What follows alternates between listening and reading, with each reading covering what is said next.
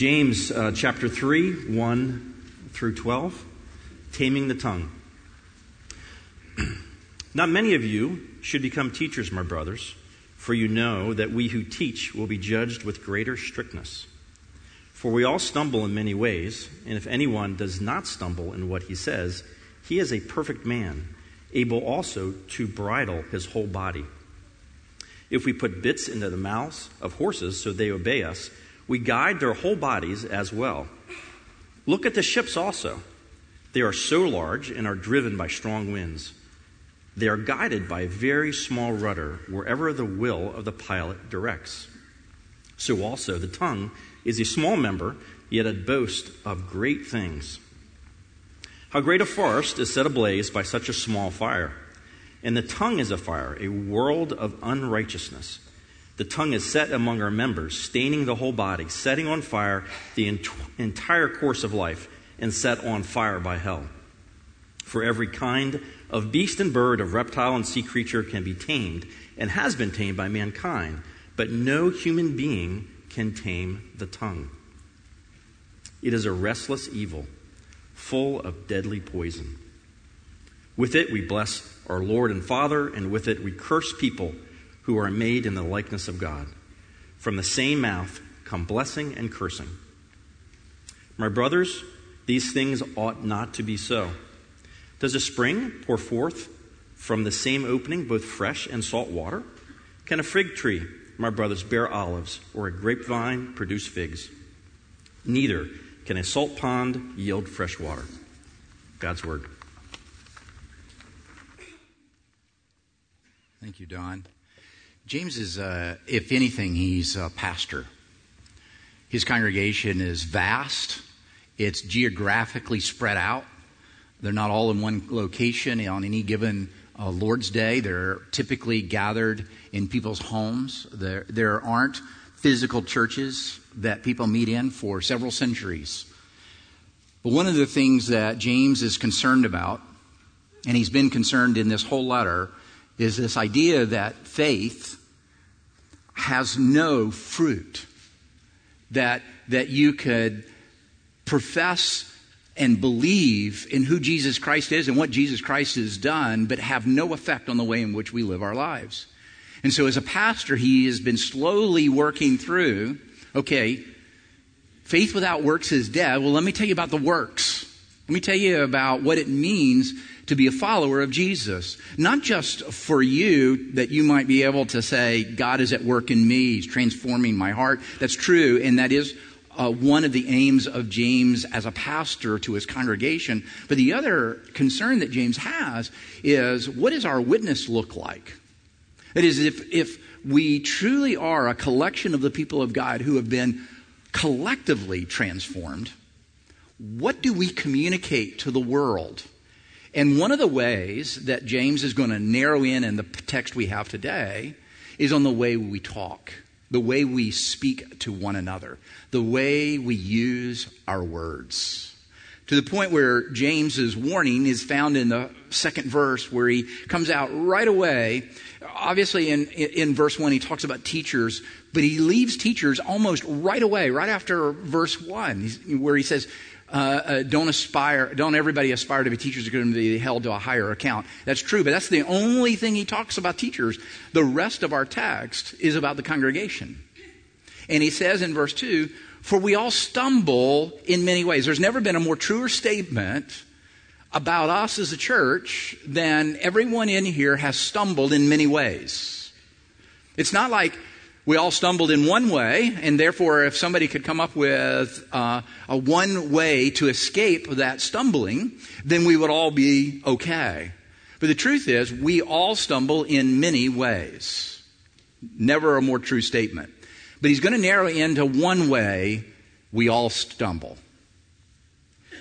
He says, and if anyone does not stumble in what he says, here's the, here's the impossibility he is a perfect man. You hear what he's saying? He says, if you don't stumble in this way, then you're perfect. You might as well uh, uh, uh, uh move on to heaven. Uh, but since there aren't any of those, I need to address the way in which we speak to one another, the way we use words. That is, Paul, uh, James is saying, as, a pa- as your pastor, not only do I use words wrongly, but you use words wrongly. I hurt people, you hurt people. And hurting people hurt people. That's what James is saying about our words. So if James had heard that phrase that we uttered as kids when somebody was teasing us, when somebody was using hurtful words, sticks and stones will break my bones, but words will never hurt me. James would say, that's baloney. That is meatless truth, and therefore it's a lie. Words can hurt. In fact, words can destroy.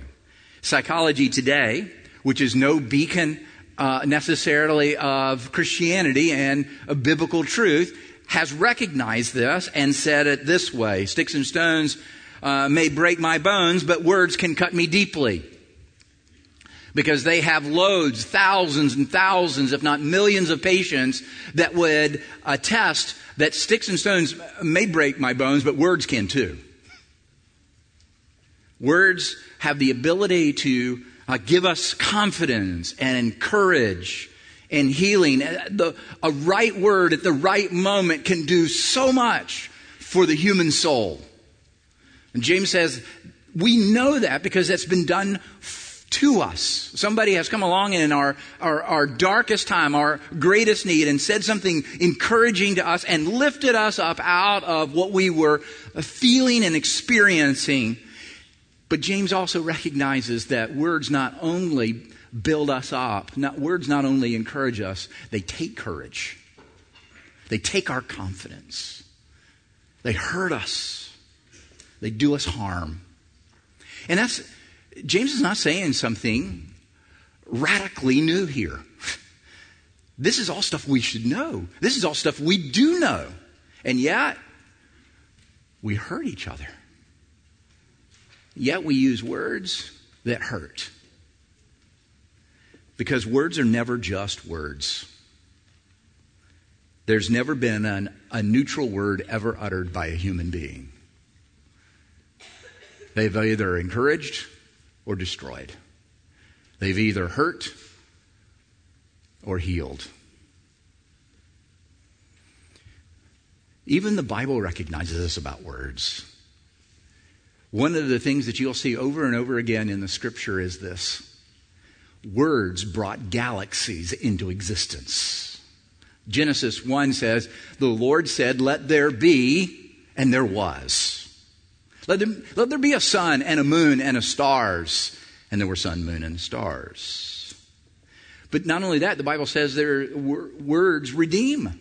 They don't just create, they redeem. And we have great a picture of that in Romans, where Paul says, For I'm not ashamed of the gospel. For it is the gospel is the power of God for salvation. Therefore, it, the words have power. So much so that we know from John's writings that the word was with God and the word was God. But also, the words have the ability to, to raise the dead. Jesus comes to the tomb in John 11. His, his buddy's been dead for four days in that tomb. They've already started the funeral. It goes on for days. They're wailing. They're wishing he had not died. The, the sisters, Mary and Martha, are wishing that Jesus had showed up because they know that Jesus could have prevented the death. And Jesus shows up too late from their perspective. And so what does Jesus do? He, he commands Lazarus, who's been in the tomb for four days, decomposition has already started. Come out of there. And Lazarus rises from the dead and walks out of a tomb, something they had not yet seen. And it's at that moment, it says, and that's when they decided to kill Jesus. Because his popularity would be off the charts. And when Jesus' popularity goes up, the religious leader's popularity goes down, and they can't have that. James in our text is going to use three images, three metaphors, three ideas to help us understand the power of words. He's going to say, you know, your words, I know he's using the word tongue, but the tongue is an instrument for the words. That is, the words are produced by the tongue. The tongue is the neutral thing. The words that come off of them are the what's not neutral. And so he says, he says our words are, can be like a bit in the horse's mouth. And you know you can control the, the horse by pulling on the bit. He says, uh, our words are not just like a horse, they're like the rudder of a big ship. You control the rudder, you control the direction of the ship. But I would say not only is that metaphor true about the ship, you just control the fleet. You don't just control one ship, but you have the ability through your words to affect the entire fleet and where they are going. And the third metaphor he uses is that of a fire that consumes a forest. And we have seen that, that, that mere words, that what sounded like mere words set ablaze the forest and everything is lost. You remember, well, most of you don't, but in the 1970s, there was this, this song that went around campfires that people would sing. It only takes a spark to get what? A fire going. And soon all those around can warm up in its glowing. Doesn't sound great? It almost, you want to hold hands and stand. The truth is, not all fires warm us. There are some fires that burn us. And James is not concerned with the warming fires as much as the burning fires right now because of those two things. Not only does he see it as a danger to the individual members of his church, but also the witness of the church to the world. Therefore, these small things called words need to be taken with care. This is James' point that those of us who, who speak a lot, to a lot of people need to be even more careful about the words in which we choose because they can either build up or tear down. They can either harm or heal, which are the only two points for this morning. So you have hope that this will not take long.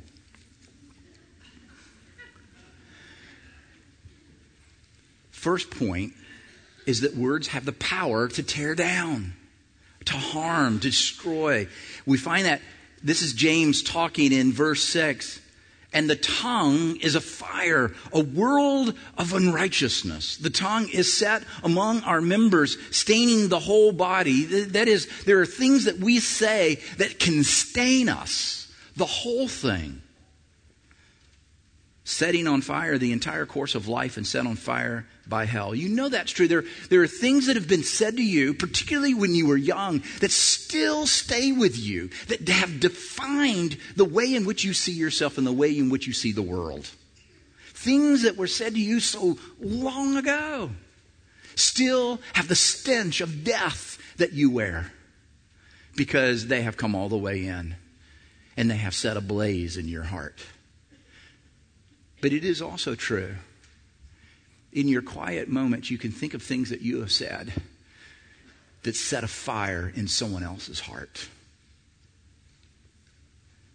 Words have this kind of power. And, and, and, and, James is saying, it would be great to say, do not touch. You know, have you ever, have you ever seen that? You, you, you go into a museum or you go into some places and they're constantly telling you what not to touch. James is not doing that. James is not coming to the church and saying, okay, you've got words, just shut up. Just don't use them and you won't do any damage. No, no, no. James is going to call us, cause us or call us to use them rightly. But, but first, we have to recognize how we have wrongly used words to crush a human soul. In Eugene Peterson, if you've never read the, the message, he has, it's not really a translation, it's more of an interpretation. And when he gets to James 3 6 that I just read you, this is what he says it says. By our speech, by our words, we can ruin the world. Now, is that hyperbole? Turn harmony into chaos, throw mud on a reputation, send the whole world up in smoke with it, smoke right from where? The pit of hell. This is scary, he says. And if words can do that, then it is scary. Sometimes when I sit down with someone and they begin to tell their story, you, you begin to see that it's not always actions that have been taken, but primarily words that have been used that have defined their world and the way in which they see the world. That's where sticks and stones could be the other way around. Sticks and stones may not hurt you, but words will always will when they're used wrongly. Well, how, how can they wrongly be used? How can, how can words hurt? Well, one of them is, and, and, this is so obvious, that if we lie to one another, if we, we don't tell the truth, if we, if we allow the, a false reality to exist, that harms. That is, if, if we consciously uh, try uh, to manipulate others by, by withholding truth or allowing an untruth to be told, that does harm because we leave people making decisions based on false reality. That is, we allow them to live in a world that is not true. Secondly, a, a, flattery, and you think, how can flattery be wrong? Flattery is a form of lying. It's just acceptable because at the other end of it, we're being praised. You ever look up flattery in the dictionary? It simply means to exaggerate praise, to distort praise out of proportion. So instead of being a good runner, you're an Olympic athlete. Instead of being an okay singer, you should be on Broadway. It's another way to distort reality and allow people to live with a lie. And that's why the Bible, when it begins to talk about truth telling, that the church is the place where we tell the truth, but redemptively. That is, I'm not sharing truth to hurt, I'm sharing truth to redeem, truth to heal. The way that the Bible talks about that is talks about truth in love. This is what Galatians 6, this is Paul talking about. How do, how do you do truth telling? He says, You who are spiritual, you should restore the sinner in gentleness. That word restore in the original language means, uh, it's a medical term that, that, that literally means to reset the bone. It's what uh, uh, orthopedic surgeons use that when someone has a broken bone, how to fix that bone. So what Paul is saying in Galatians 6 is that those of you who are spiritual and, and you're in the restorative ministry of people, you're speaking words that heal, then you need to understand you are setting bones. You're, you're doing that kind of good work, which means it needs to be done gently. Oscar Wilde has this statement in one of his writings that I like. He says, A true friend stabs you in the front, not in the back. And not with a sword, but with a scalpel. I like that. That's sort of like an amen. It's a contemporary version. Eugene Peterson message kind. But I think that's important to think is, is that a person who isn't trying to hurt you with their words, they're trying to heal you with their words. And that's why the scalpel is used instead of a sword. A sword kills, but a, a scalpel heals. And, and that's why gossip is so much talked about by Paul and James in their writings. Why? Because it's such a terrible way to treat a friend. To talk about them, to run them down, to destroy their reputation in a way that is harmful. And so a true friend refuses to gossip about you. It's one of the ways you know who your enemies are, because they will stab you in the back when you're not looking. Rude words are a, a third kind of words that hurt. The Bible calls them biting or coarse jesting or rude talking or biting sarcasm. The word sarcasm in the original uh, Greek language meant to strip the flesh off of, of something. Think about that. That when, when biting sarcasm, and, and look, often the, the, the preacher is talking about someone else's problems, but I am the most sarcastic person you will meet. I'll tell you why in a moment why those of us who use sar- sarcasm, particularly biting sarcasm, use it. It's an effective tool for something else. But just understand that sarcasm, even, even though we don't mean harm, it is like removing the flesh off your back. It bites the receiver, but it also exposes the giver. This is what Edmund Burke, he was a 17th century Irish parliamentarian, he said, Rudeness is a weak man's imitation of strength because it's symptomatic of a fragile ego that craves any kind of attention. Did you hear that? Biting sarcasm is a revealing of a need for attention, even if it's negative. and particularly when it's primarily used, is because you can't get the attention the other way. Fourth, abusive words. The CDC, that's the government's disease control uh, center, they, they have stated that the third leading cause of people under the age of 29 is suicide. I was reading a story out of the New York Times about a nine year old boy in New York City fourth grade now. He comes home. He's been bullied. And his only solution to the bullying is to take his own life. At nine years old, how bad does life have to get at nine that you, that you think that the only way to get the hurting to stop is to die? Imagine the parents. This article was about the parents and how they had, were were dealing with the sorrow of their child, their little boy, nine years old, that the only way he could deal with his pain was to kill himself rather than come to them. They've done studies of these students who go into their schools and uh, uh, shoot their classmates. They're not doing all the shootings in America, but they're, they're doing a study uh, on the, the shootings that are in public schools or, or even private schools, but primarily in the public schools there is where they're getting their data. And the commonality of the shooters is this they were bullied. Somebody used abusive words to them. One writer that I read uh, said that bullying is like the pornography of the mouth. It's a cheap thrill at the expense of someone else without any commitment to that person. And once the thrill is gained, the person has been used and abused, and then they are discarded.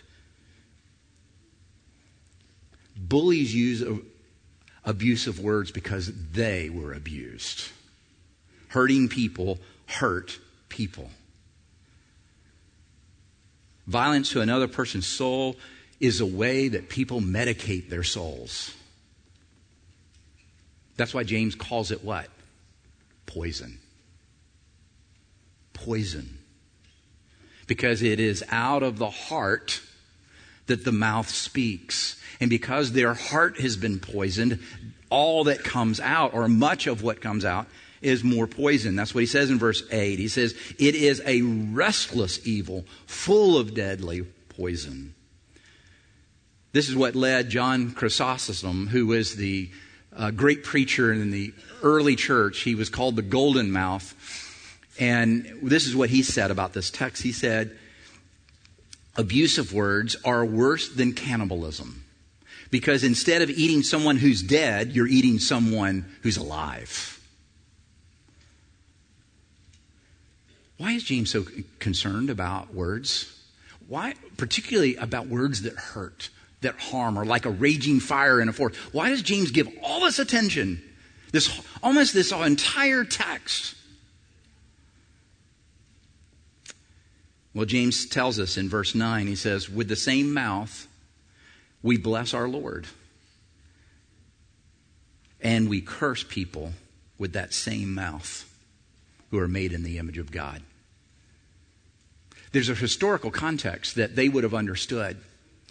That is, they didn't have radio and television. They didn't have mass communication the way we did. Mass communication in the ancient world was through statues, through images of Caesar and of their gods.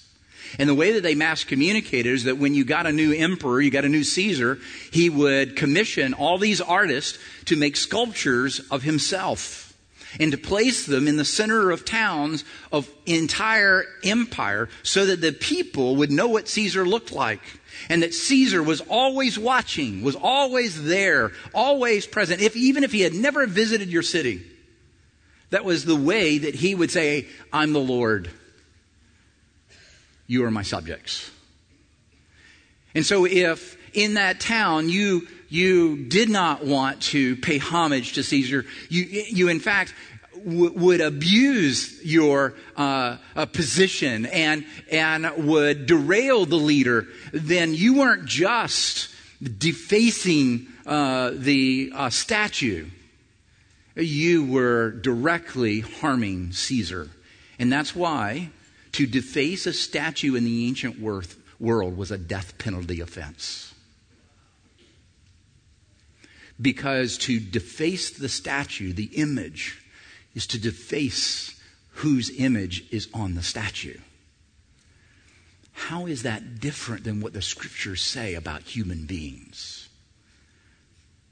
You know that's true because when Paul, when he still Saul, he still, he still uh, uh, is a, a, key Jewish uh, figure who is called the persecutor of the church. He literally was hunting down Christians all over the, the Palestine region on behalf of the Jews and to, to, to, to weed out, to get rid of all these new Christians. And, and so when he's on the road and, and he meets Jesus on the road, the resurrected Jesus, Jesus says to him, Saul, Saul, why are you persecuting my people? No, that's not what he says. He doesn't say, Saul, Saul, now why are you persecuting the image of God? No, no, no. He says, Saul, Saul, why are you persecuting me? You see, what, what Caesars knew culturally, innately, the scriptures teach that when we harm a human soul, we are striking not just at the image of God Himself, but God Himself. That's why James is so concerned about our words. That the very mouth that we come to church and praise God and sing songs and confess, make confessions and, and, and encourage one another, we use to harm people who are created in the image of God. And the power of words to do that is an affront to God Himself because we are in His image. That's not just a lifting us up, that's a recognition of His creation. But it's also not just words to harm, but harms to build up, harm words to heal. Every negative example that I've given you has a positive application, a life giving one using words to heal the human soul. Verse 10 From that same mouth come what? Blessings and cursings. And then he says, My brothers, these things ought not be. Why? Because there's another way. How should we? That's the question we ought to be asked. If he says this is not the way it ought to be, then how should it be? Paul says in Colossians 4, which is a letter to another church, he says, Let your speech always be what? Gracious, seasoned with salt, so that you may know how you ought to answer each, each person. Why be gracious? Is because gracious, God has been gracious to us.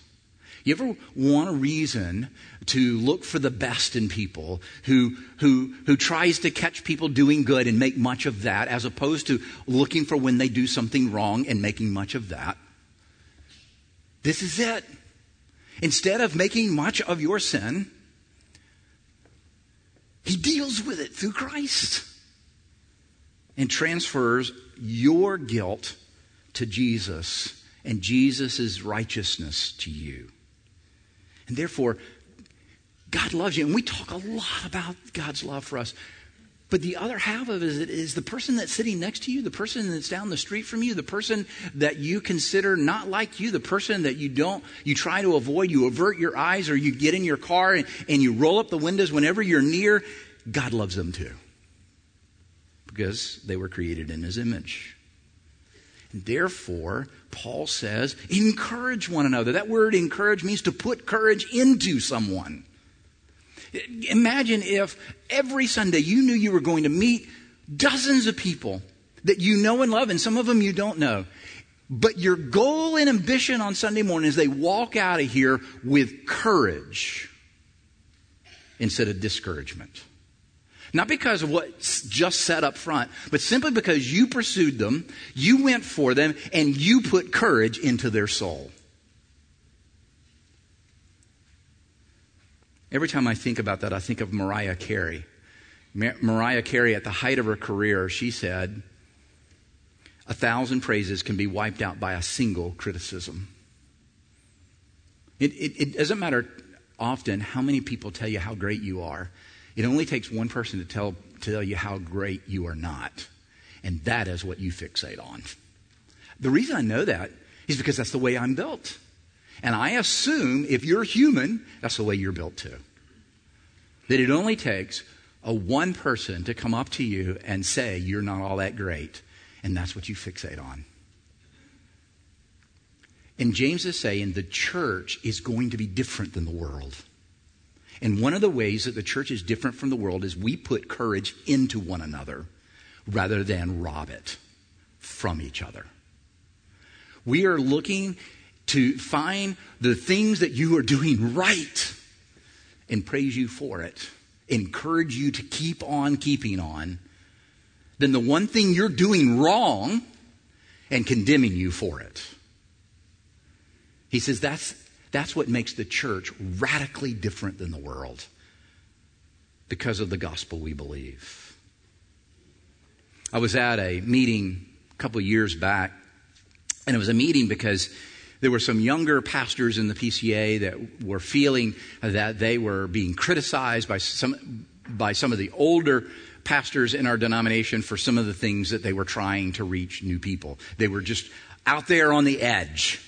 And so this meeting was to try to work through some of the, the difficulties and hurt feelings. And, and so several of the young pastors were kind of sharing how their feelings were hurt by things that people had said. And, and, and so this one pastor in the, in the middle of it, he's an older pastor, and he said this, he said, uh, you need to just toughen up.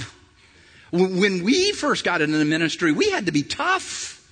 And, and that's just the way it was. I mean, how many times have you heard a Naval Academy graduate say, but back when I was a midshipman, we didn't do those kinds of things. Was, that's exactly what he was doing.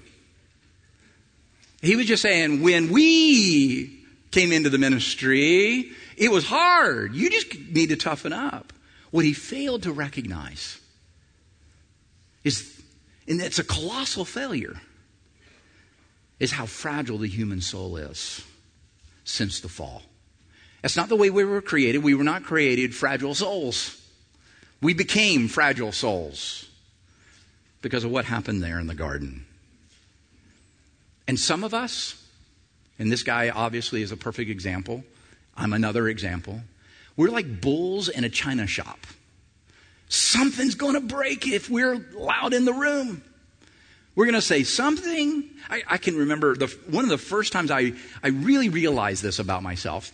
I was at this meeting and it was all young people and, and um, there was this girl. We were leaders of a, a, of a group of college students in one summer and there was this uh, beautiful girl that was sitting right next to me and all I could see of her was her profile and I was being sarcastic. And, and we were talking about standards. Uh, and, and, it always comes up. You, you hardly ever say, hear, you know, guys need to just dress more appropriately. You hardly ever hear that. But it always gets to girls need to dress more appropriately. And so I was harping on that sarcastically. And I said, you know what really bothers me when girls do this? You know, I, I just, I, I just stumble every time I see it. Is when girls put three or four earrings in one ear. It was real popular back in the, the 80s. Maybe it still is. But she had them all on this ear that I could not see. Because there was only one stud in the ear that I could see. Biting sarcasm. China, bull in a china shop. Meanwhile, she was so sweet. She just turned, didn't say a word for me to see. I was just being sarcastic. It doesn't bother me. but I was trying to show how sometimes we take this idea of standards to an excessive end. But I was wrong. I love Amy Voskamp. If you haven't read some of her work, it is so good. She says, Speak words that make souls stronger, not weaker. When we speak, think about the words. Do they strengthen or weaken? Do they heal or hurt? The truth is, I don't always do that. And to be truthful, it's not always done to me either. James says, replace the words that hurt with the words that heal. Can I share with you just? I can't. Um, let me tell you where to get that power from. Where to get that power from is from the gospel. To, to, to say, I don't need to make them feel bad because I feel bad. Where do you get the power to do that? Where do you get the power when someone puts it up on a tee for you to just swing away? They've done something and they've said something in, in which they've teed it up for you to bring a biting sarcasm, to, to, to bring a word of displeasure to them. Where do you get the power to whiff that ball, to not swing away? It's, it's from the gospel because that's exactly what God has done for us. We teed it up. We took the worst things that humans can do against their God who created them, who loved them, who set them up for success. And we have done everything that we can to tell him how ungrateful we are for what he has done. We've put it on the highest tee possible, and we have given him a driver to hit with. And rather than hitting us, he put another tee in the ground called a cross. He put another ball on top of it called a son, and he swung away. And he drove him all the way to hell for us. If you ever want to know where's the power to have healing words rather than hurting words, rather, rather than, than robbing people of their courage to put courage into them, is to remember that. That the moment that he could have been the most discouraging to us, Jesus says, Forgive them, for they know not what they do. Heal them, for they are mine. I came to die for them. You see, that's the only way you and I will ever get the power. And where do we see that in that passage? Only in two words. James is, if anything, an economist of words. He calls his people my brothers. You see, the gospel has made us family and family are not supposed to rob courage or hope or dreams or life. We are supposed to give those things because God has given them to us to give away. That's, that's James. And, and, and we want to make James about a list of do's and don'ts, but he really does ground this so much into what we believe about what Jesus has done for us. And you might say, Bruce, but that's, that's so incredibly unfair. To take an innocent son of God and punish him for the guilty. You're right. I, I wish Christians would quit saying that's not true. It is unfair. We Americans, our, one of our highest values is to be fair. God is not fair. And we need to thank Him He's not. Because if He was fair, when we had teed up our lives in front of Him with our sin, He would have just swung away. And He would have buried us millions of miles away from the only true love that ever existed in the cosmos Himself. But instead, He said, You are mine. And the you is plural. You all. See, this is where God is so southern. Y'all. You don't get it in the English. If you do it normal English, you northerners, you all. Y'all. You're mine. You're my brothers. You're my sisters. Brothers and sisters do not treat each other as enemies. And when we see that, we must remember what Martin Luther King said. Injustice happens when good men remain silent. When you see bullies who use abusive words, when you see your pastor use those kinds of hurting words, then you must say something. Because we can't do that to one another. It's not good for us, and it's not good for our witness to the world. So let's go to Him. Father, I thank you so much for these beautiful people that are yours. I thank you for those who are even in the room who hear this and think, man, it would be great to be part of a group like that. I pray that you make us so through your gospel. You've called us to not gossip or hurt or bite with sarcasm, but to build up and encourage. And you have left us the only power to do that with Jesus Christ, who indwells in our hearts and makes us new. Out of the abundance of the heart does the mouth speak. May we speak words that heal, not words that destroy. In Jesus' name, amen.